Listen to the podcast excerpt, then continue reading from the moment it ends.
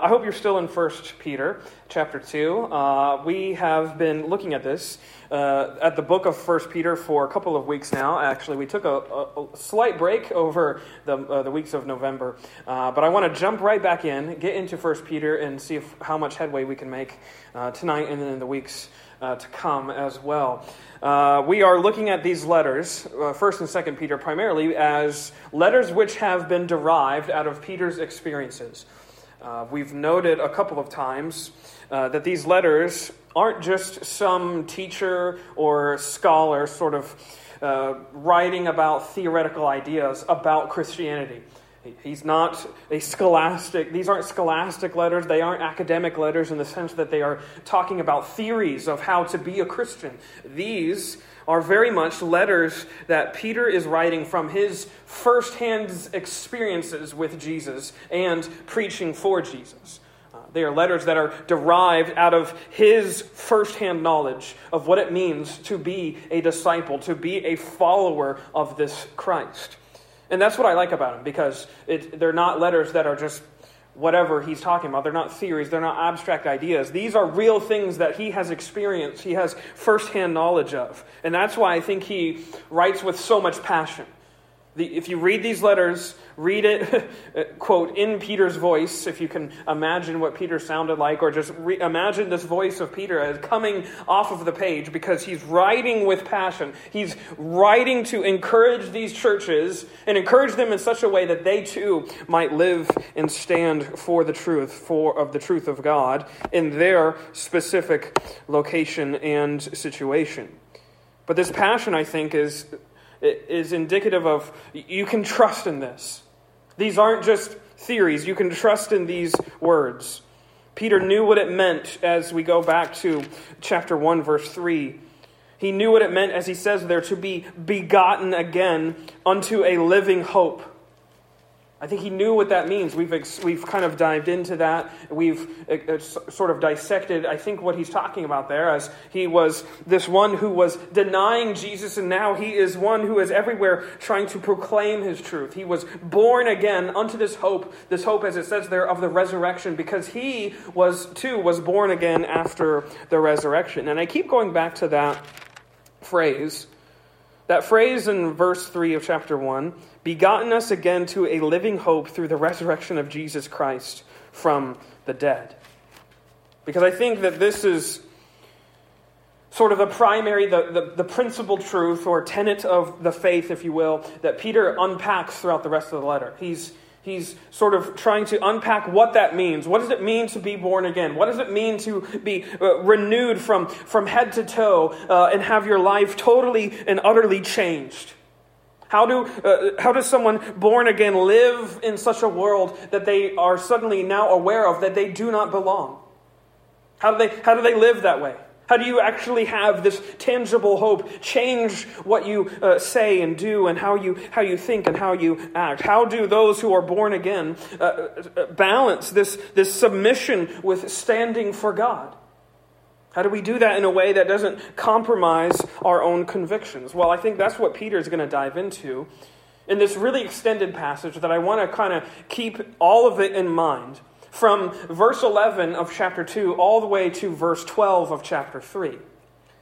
Because really, what I think he's doing here is really explaining and giving us a lot and co- covering a lot of ground on how we can both stand for truth, stand for God, have our lives stand for the holiness of the Word and of the, of the Word Himself, Jesus Christ, and also be submissive and be uh, sort of subjected to those that are around us. How do we have this standing for truth and self deferential love? All of these things in all of these different spheres.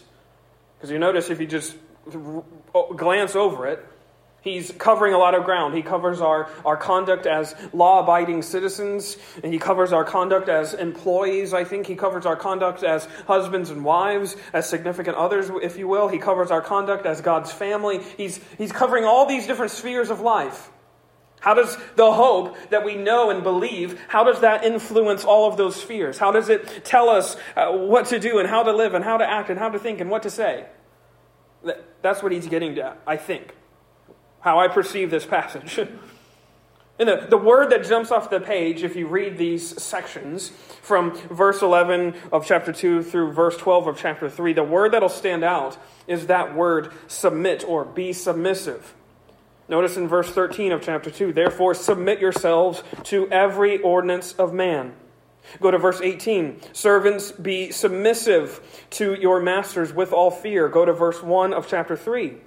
Wives, likewise, be submissive to your own husbands. Verse 5 of chapter 3. For in this manner, in former times, the holy women who trusted in God also adorned themselves, being submissive to their own husbands. And then all the way down to the last verse of chapter 3, which says, Who has gone to heaven and is at the right hand of God, angels and authorities and powers having been made subject to him.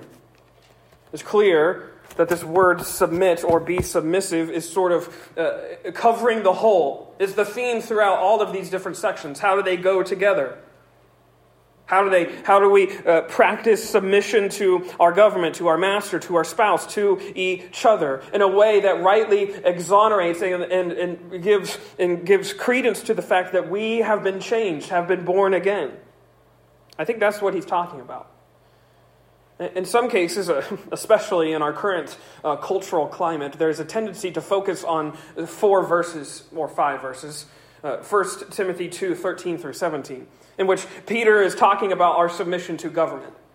And of course, it's right, we are right to uh, read and study these and figure out where we lie on these issues and how we are rightly uh, supposed to practice them. But I think what I want to also do is, is, is make sure you realize that this is encapsulating one point of Peter's entire letter. And that to take it out and to use it to say something that the scriptures do not say is doing uh, an injustice to the scriptures. Because again, this must be examined with the rest of scripture. The best interpretation of scripture is scripture itself. Jesus does this everywhere. I love the fact that we can read Jesus and he's literally interpreting the Old Testament for you.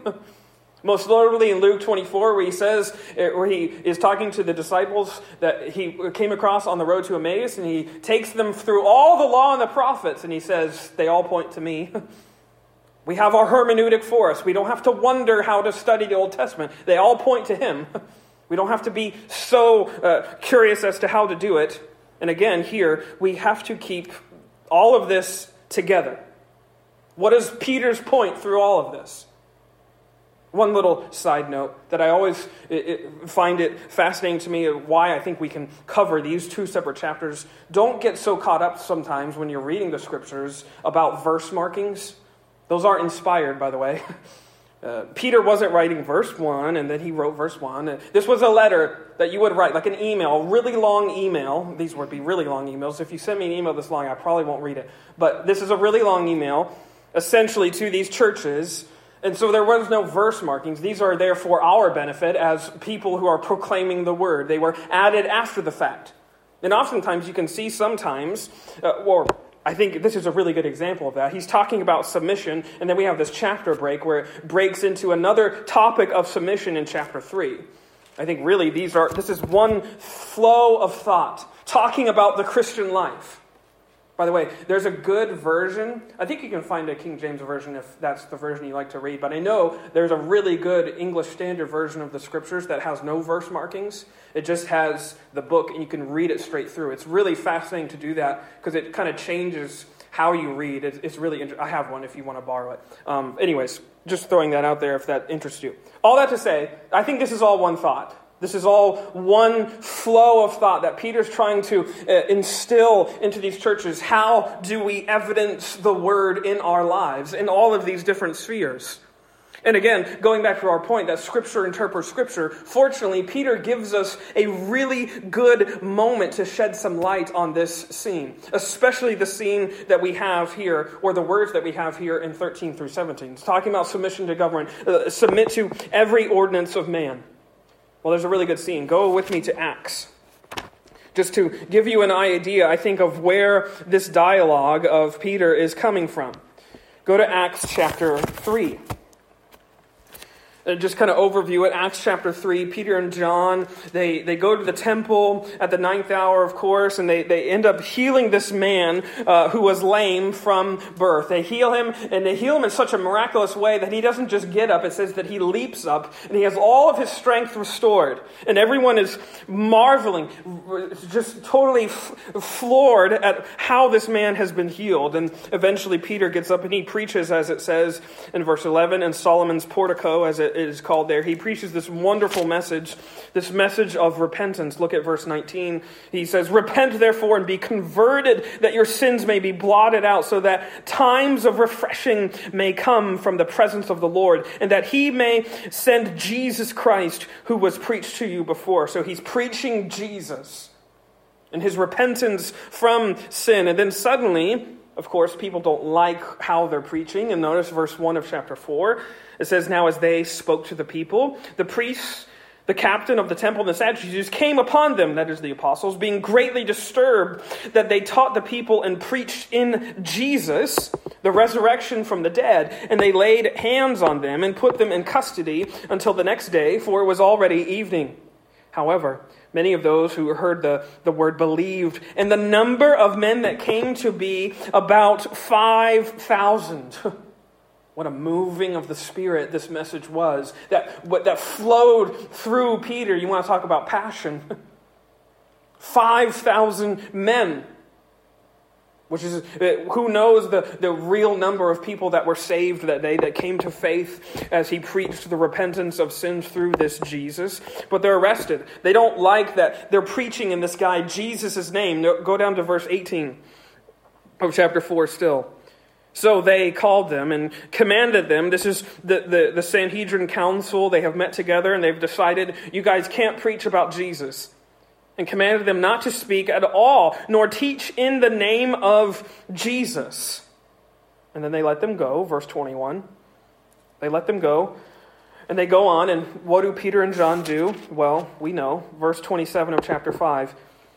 And when they had brought them, they set them before the council, and the high priest asked them, saying, Did we not strictly command you not to teach in this name? And look, you have filled Jerusalem with your doctrine and intend to bring this man's blood on us. Now, track what's, what's going on. They have this tribunal that has been coming together and they charge. The charge is not that they're teaching, it's not the act of the religious service. It's not the fact that they're meeting in the synagogue and that's what's causing all the uproar. It's that they're teaching in Jesus' name. It's specifically the name that they everywhere want to not to be associated with. Notice this one who's leading the council, he doesn't even bring himself to say the name. You're teaching in that name that shall remain nameless, is essentially what he's saying. I can't even utter it because it's offensive, at least to them. And think about what's going on in this time period. Step back a little bit. Think about what has happened just recently. This is very close to the close of the Gospels. Jesus has been crucified, and remember what he's crucified for? Because he was called an insurrectionist, he was a blasphemer.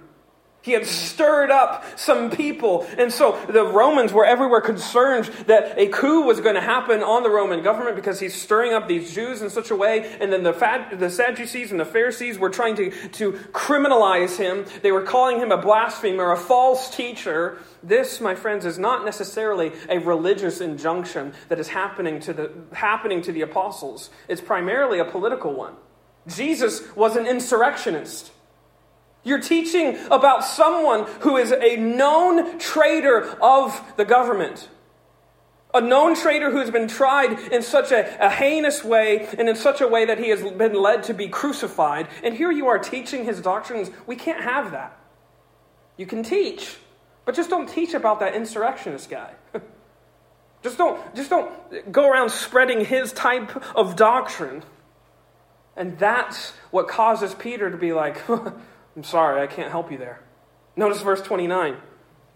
Peter and the other apostles answered and said, We ought to obey God rather than men. The God of our fathers raised up Jesus, whom you murdered by hanging on a tree. Him God has exalted to his right hand to be prince and savior, to give repentance to Israel and forgiveness of sins. And we are his witnesses to these things.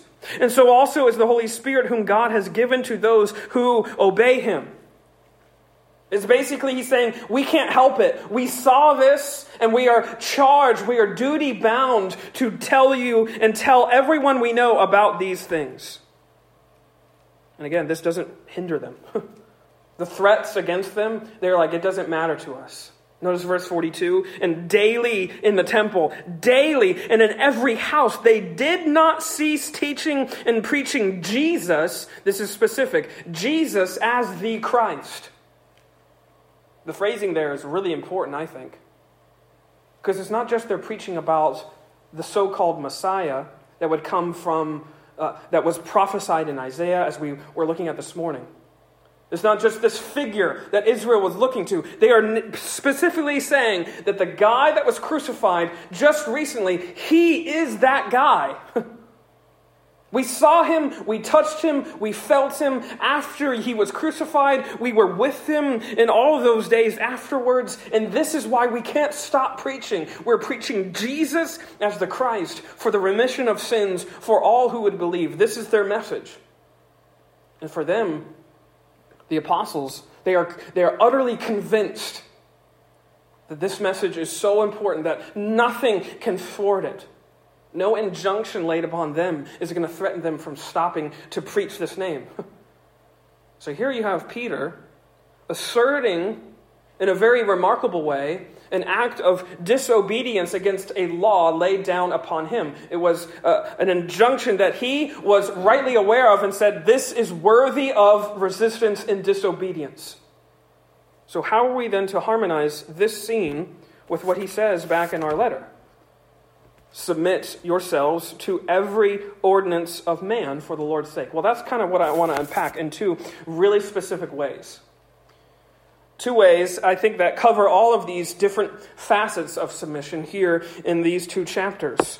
So the first one is this How do we harmonize this? How do we uh, submit and stand for God and serve God all at the same time? Number one, by remembering your obligation. Remembering your obligation. Look at verse 11 of chapter 2. Back in 1 Peter 2, verse 11, he says, Beloved, I beg you, as sojourners and pilgrims, abstain from fleshly lusts which war against the soul, having your conduct honorable among the Gentiles, that when they speak against you as evildoers, they may be, by your good works, which they observe, glorify God in the day of visitation. Notice again, he uses those words, sojourners and pilgrims. He calls them out for who they are. Because of their being born again, they are pilgrims, they are nomads. They don't really belong to this world anymore because they have been changed as the elect of God. They've been born again unto a lively hope, as we've covered in chapter 1. This is their new identity. The new identity that they have in Christ comes out of their new birth with Him. Which then, if you go back to verse 13, we won't read these verses, but it gives them this new calling to, as it says there, be holy as I am holy. This is what you are called to. If you notice verse 21 of chapter 2, this is what he says. Notice, for to this you were called. In verse 9 of chapter 3, he says, knowing that you were called to this. He's reminding of their calling. To what? Verse 11 of chapter 2 to live lives that have, as he says, having your conduct honorable among the Gentiles. This is your calling, church. This is your calling as the new born believers of Jesus Christ to what? Abstain from fleshly living and fight for honorable living. That's really what he's, what he's suggesting there. That word abstain, it means to fend off or to hold off. It's literally indicative of a war that you are at with your soul war on your soul for this honorable living. That's where the battlefield lies. And what's at stake is your testimony before men. So he's saying, fight, fight for this honorable living. And this is an important point that I want to make sure that we keep in our minds. Because the counsel that Peter is here saying is not that this salvation that they have with Christ could be lost if they live dishonorably. That's not what he's saying. What he is saying is that the salvation that you have in Jesus Christ is evidenced It is proved by your striving and by your fighting for this honorable living.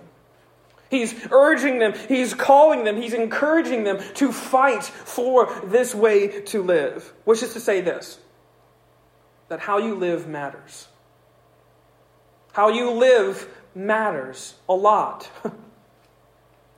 Sometimes I think some people think that uh, uh, you can hear this message preached that because grace is here, it doesn't matter how we live. That is a wrong, false view, a way of looking at what grace is in the Bible. It doesn't, it, it, this is going to take some parsing out, but it matters a lot how you live. And grace is free at the same time. It's free, and yet it still matters. And I want to, I think he unpacks it here. Because I think what he's trying to say and what he's getting at is this honorable conduct does not earn you salvation. What it does is prove that you already have been saved. One of my favorite writers, he, he, will always be one of my favorite writers, and he's been dead for 200 years. well, maybe not that long, but he was a Scottish, Engl- uh, a Scottish churchman named Horatius Bonar. And he was, he was the brother, if you know Andrew Bonar, he's his brother. Andrew is a little bit more famous in terms of his uh, theological writing. He's written a lot of biographies and stuff, or he did write, he's not still alive.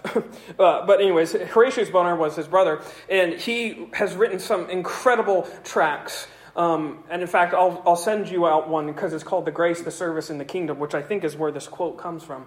And, anyways, they're free. You can find them online, by the way. But, um, and he writes this, which I think is a perfect way of encapsulating what I think Peter is talking about.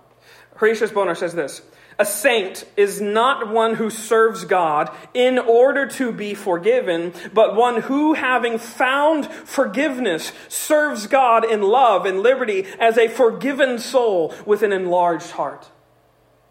That's, I think, what Peter is saying. You have found forgiveness. And because this forgiveness is so sweeping and so free, we are uh, duty bound in love and liberty to prove that forgiveness before men. By how? By living an honorable life, conducting ourselves honorably before men. Not to win something, but to prove something. To show people in the world just what this remission of sins and this repentance through Jesus can do. This is the word he uses, by the way, in verse 18 of chapter 2.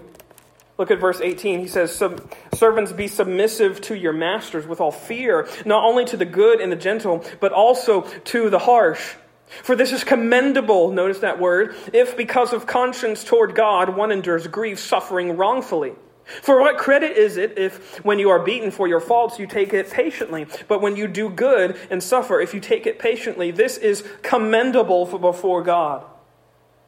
He's talking about commendable living, which really, that word literally means live as if you are, uh, uh, how you conduct yourselves in this situation is a, the word literally means a token or proof of grace.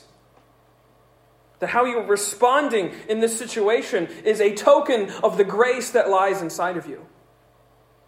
How you live matters. Not because it can earn favor with God, but because you can lose favor with men. There are many, I think, who lose opportunities to talk about Jesus Christ because there's seemingly no difference. There's seemingly nothing that is different. There's a really good example of this recently. A very, very high profile uh, New York City pastor has recently come out and confessed to being uh, unfaithful to his wife. And Not just once, many times, unfortunately. He has since been fired from his position. The church has taken uh, good action in terms of that. It's a sad, tragic affair. Tragic course of events. And what's even more unfortunate is that the aftermath of this pastor losing his pastorate, it has revealed so many more shortcomings, not just on his own part, but in this church. So many more faults that need a lot of fixing. The church was apparently kind of gripped to value people who would come in because of their status. And in fact, one person reports who went to this church that there was an exclusive VIP section up at the front of the church. So if you were a celebrity, you could be ushered at the front and be seen, so to speak. and it seems as though that this pastor was just slightly more interested in people that were a little bit more famous He would spend a lot of time with them, so to speak. And all of this brought on this tragic, devastating scenario. Not just for this pastor, but for his family. Being drugged through the headlines. And for what? so he could have his notoriety increased? It's, it's sad to me because, uh, at least as a person from the outside, I don't know all the details, but from the outside, it looks like this pastor uh, forgot his obligation as a pastor and as a pilgrim of God. He forgot what it meant to live differently, as it says here, to live honorably among men. And in fact, one, this person wrote a sort of reaction piece, if you will, and this person is not a Christian. This, these words, listen to how these words sting. And they come from a person who is not religious. They make that known in the article. This person writes this, talking about this situation I am not religious, so it is not my place to dictate to Christians what they should and should believe, should not and should believe. Still, if someone has a faith worth following, I feel that their beliefs should make me feel uncomfortable for not doing so. If they share, listen to this, if they share 90% of my lifestyle and values, then there is nothing especially inspiring about them. Instead of making me want to become more like them, it looks like very much as if they want to become more like me. Whew. That stings. And I think it should. It should sting for many Christians who feel like they can get so close to the line of where the world draws their line and stay, still say that grace is covering me. To me, this speaks volumes. That many, uh, and I'm not just talking about our church, but in the wide spectrum of evangelicalism, so to speak, have forgotten what Peter is here talking about to have your lives be conducted honorably before men. Why? So that they can see and be glorified by God in the day of visitation, that they can see what this change does in the hearts and lives of men, so they can see the glory of God in the change of the lives of sinners. You don't do it to try and win rewards with God or kind of earn your forgiveness, earn trophies. We're not earning trophies by living holy. We're proving to other sinners that this is what grace can do.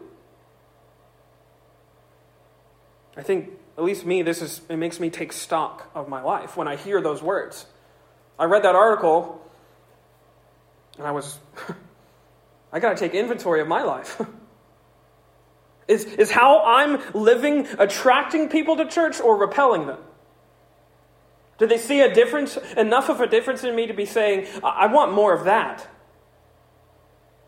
I remember I was at a conference many years ago, and I forget the, and, uh, the, I forget the exact. This just came to me. I forget the exact words of his illustration, but this one speaker was talking about this very thing.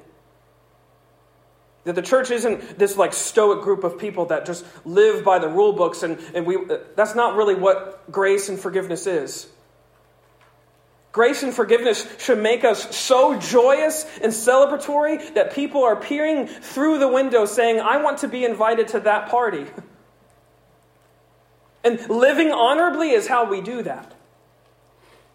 We are showing to the world this is the joy and the peace that you can have in this guy. His name is Jesus. He alone can give it to you. And we should uh, have want we should be wanting to have people looking through our windows saying, "I want some of that."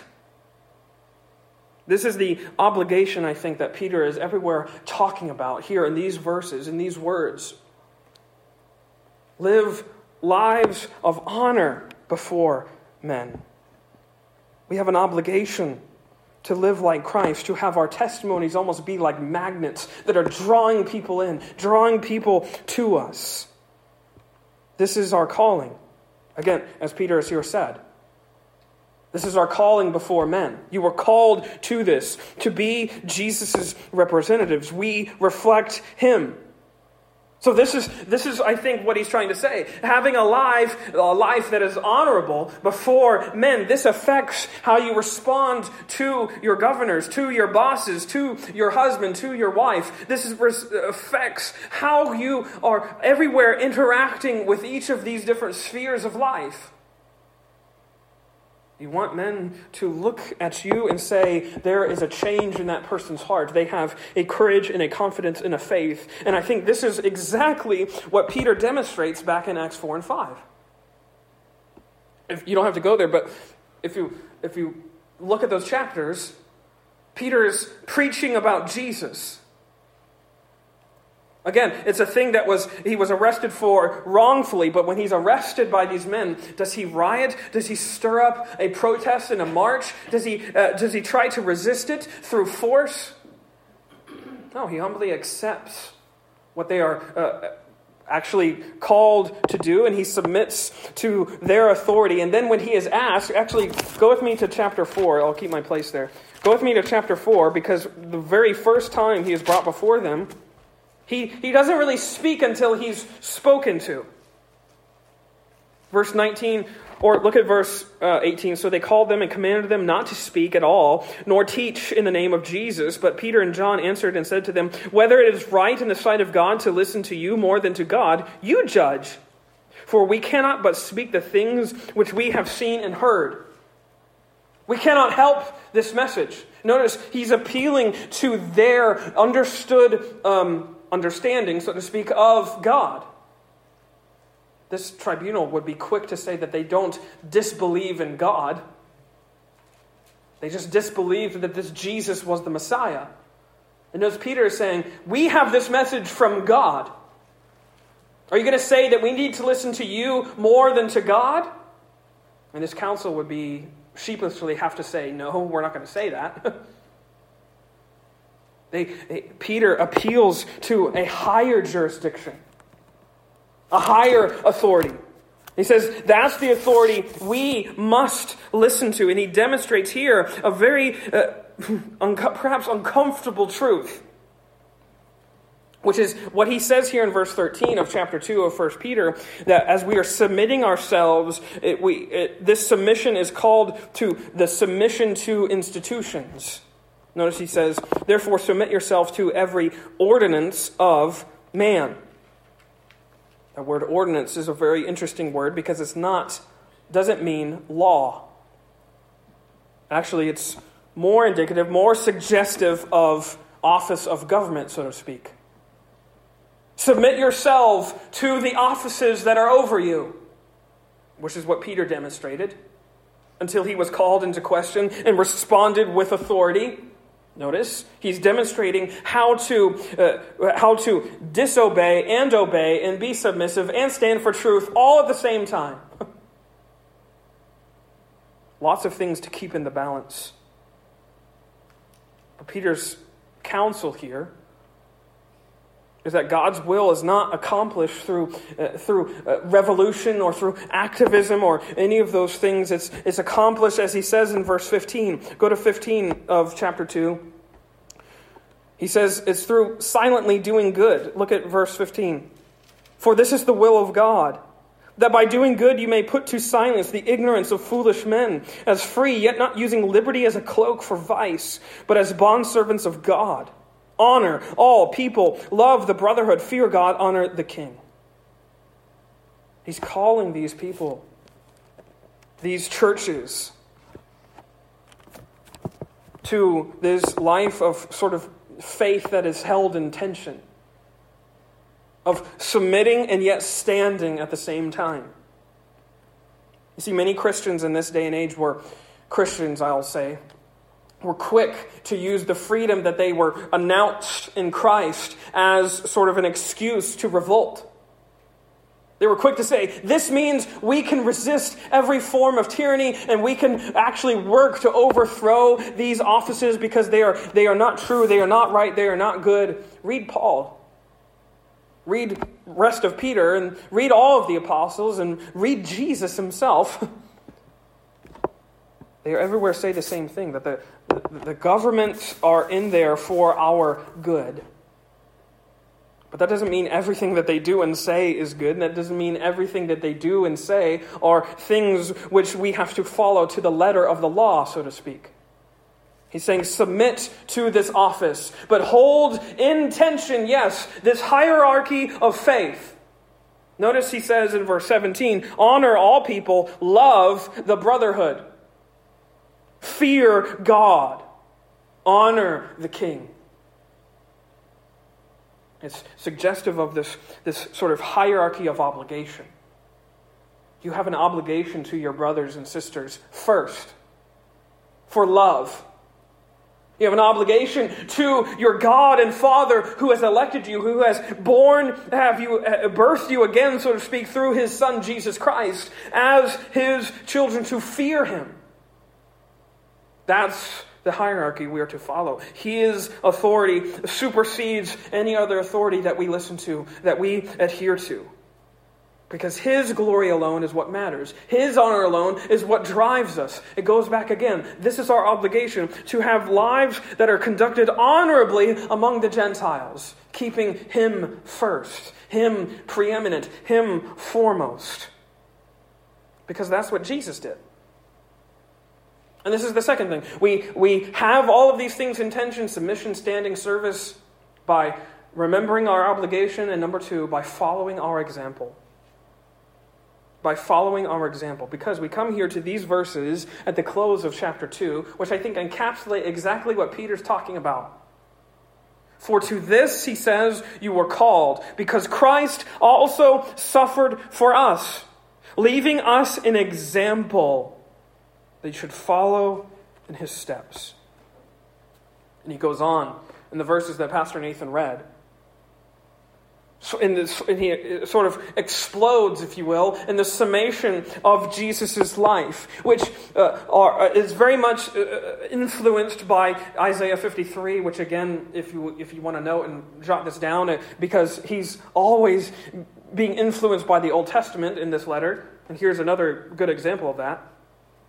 But the, price, the precise point that Peter is making comes to the surface in these words, as he's saying that all of this is what we are called to, that even when you are uh, uh, suffering wrongfully, you endure, knowing what? That your Father is the judge of all. This is what Jesus exemplified for us. Knowing that his Father was the one whom he served. This is what Peter is saying. Follow Jesus as your example, as he uses that word, leaving us in an example. Word literally means a copy for imitation. This is Christ. Yes, as he says in verse 24, this is Jesus who himself bore our sins in his own body on the tree, that we, having died to sins, might live for righteousness. Notice how he connects this, this perfect and, and very important doctrine of substitution that Jesus died for our sins within his own body on the tree, and that is what informs how we live. Notice he says, because of that substitution, because of Jesus bearing our sins, that's why we live for righteousness. Because of this substitution, that substitution informs our imitation. This is our model for life, he's saying. And this again comes from Peter's own life. Go with me. I, I, I want to try and finish the rest of this. I'm keeping you a little bit longer than I intended, but we'll finish this. You go to John 21?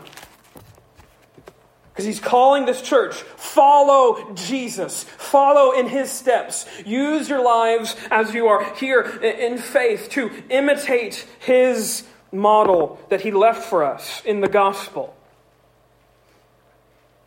We come to these words in John 21, and we have that wonderful scene between Peter and Jesus as he is restored We'll just, well, I'll just read all these verses. They're just good. Verse 15 So when they had eaten breakfast, Jesus said to Simon Peter, Simon, son of Jonah, do you love me more than these? And he said to him, Yes, Lord, you know that I love you. And he said to him, Feed my lambs. And he said to, again, uh, said to him again a second time, Simon, son of Jonah, do you love me? And he said to him, Yes, Lord, you know that I love you. He said to him, Tend my sheep. And he said to him a third time, Simon, son of Jonah, do you love me? And Peter was grieved because he said to him the third time, Do you love me? And he said to him, Lord, you know all things. You know that I love you. And Jesus said to him, Feed my sheep. Most assuredly, I say to you, when you are younger, you girded yourself and walked where you wished. But when you are old, you will stretch out your hands, and another will gird you and carry you where you do not wish. This he spoke, signifying by what death he would glorify God. And when he had spoken this, he said to him, Follow me. I love what Jesus there indicates. He's saying, when you, were, when you were younger, you were everywhere thinking and doing things in your own way. You went where you wished to do. And this is that headstrong Peter that we have in the Gospels. He spoke before he thought. He had foot and mouth disease constantly, and this headstrongness was something that Jesus wanted to kind of capture and funnel because he knew it would be powerful for the gospel. He says, Follow me.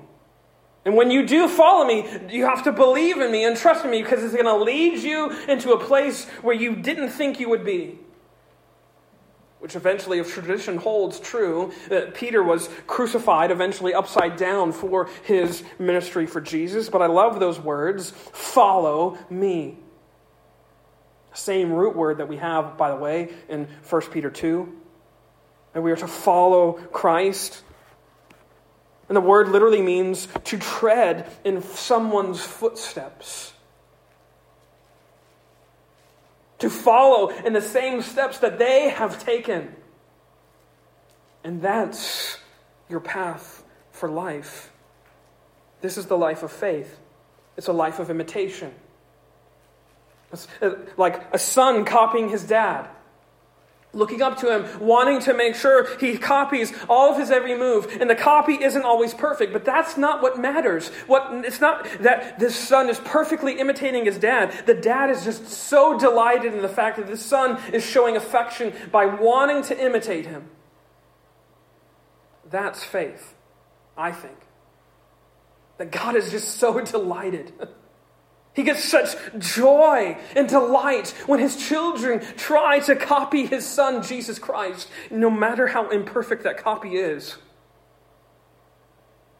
No, despite how kind of broken sometimes that imitation is. And I think this is Peter's counsel to this church. This is your privilege, church, to follow Christ. To model your life after this Jesus who perfectly embodied humility and deference and care, yes, even for those who were trying to kill him. Think about Jesus' life as he says here, who committed no sin, who nor was deceit found in his mouth, who when he was reviled, he did not revile in return, when he suffered, he did not threaten, but committed himself to him who judges righteously. He committed himself to his Father. He knew that this mission was God given, he says, and that's what drove him. He did not riot when he was put in chains. He did not go to Golgotha kicking and screaming. This is Jesus who shows us the perfect way to endure undeserved suffering and how we are to relate to others, namely in a love that is self deferential and self sacrificial. Do we do this perfectly? Not a chance. And that's why we are entrusting our lives to Christ alone, who bore our sins, which then informs how we imitate our Father. But we entrust our lives to this Christ, who suffered on our behalf, who suffered perfectly so then, that way, our suffering is then upheld by His because He's the one that is victorious for us. As He says, Therefore, you were like sheep going astray, but have now returned to the shepherd and overseer of your souls. This is Jesus. His model of submission and service and standing, as it says there, committing himself to the one who judges righteously is what we are called to as well. in all of these varying spheres, this is what the church, this is the lifeblood of the church, I would say. Notice verse 8 of chapter 3, and then I'll be done. Down through verse 12, as he says there, finally, all of you be of one mind, having compassion for one another, love as brothers. Be tenderhearted, be courteous, not returning evil for evil or reviling for reviling, but on the contrary, blessing, knowing that you were called to this, that you may inherit a blessing. For he who would love life and see good days, let him refrain his tongue from evil and his lips from speaking deceit. Let him turn from evil and do good. Let him seek peace and pursue it. For the eyes of the Lord are on the righteous, and his ears are open to their prayers. But the face of the Lord is against those who do evil. Here we have these encouraging words, which I think are directly spoken to the church. We do all of this, all of this submission and standing and service for what purpose? To be of one mind. It's the unity of the church, the furtherance and strengthening of God's people. That we show love and respect to them as we are rightly loving and respecting our Father, having our lives conducted honorably and commendably before men. Why? To give glory to this God who redeemed us, who snatched us out of sin and saved us by his glorious grace. This is the life of the Christian. It's a life of faith, it's a life of imitation. This is how we stand for the truth Yes, even in trying times, even in times like these. Let us pray.